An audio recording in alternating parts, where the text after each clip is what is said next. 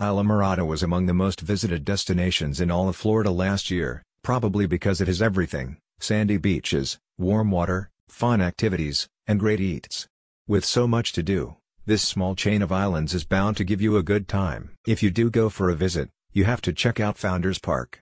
This is a place that even the locals recommend, so you know it has to be awesome. There are over 45 acres of property in this park, covering oceanfront beaches to Olympic-sized pools and spaces to get a good workout in. As one traveler noted, Founders Park is an excellent spot for getting a workout in, going to a beach, and stopping at the tourist-slash-visitor center. I went there on several mornings to work out while everyone was still sleeping. For more adult-oriented fun, the report presents Vacation Isle Beach is a great place to visit.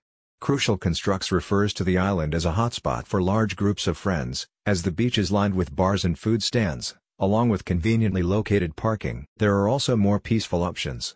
Collection Beach Park, for example, is full of mangroves that offer protection from the sun on excessively hot days.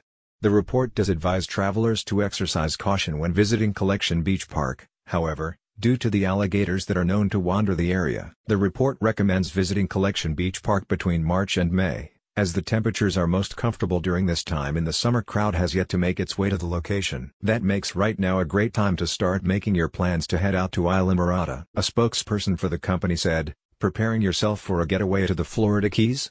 Hanging out and absorbing the sunlight on the most effective coastlines in Islamorada, Florida, is a must. You can bring your fuzzy close friend along also. Islamorada is both dog-friendly as well as family-friendly. Click on the link in the description to learn more.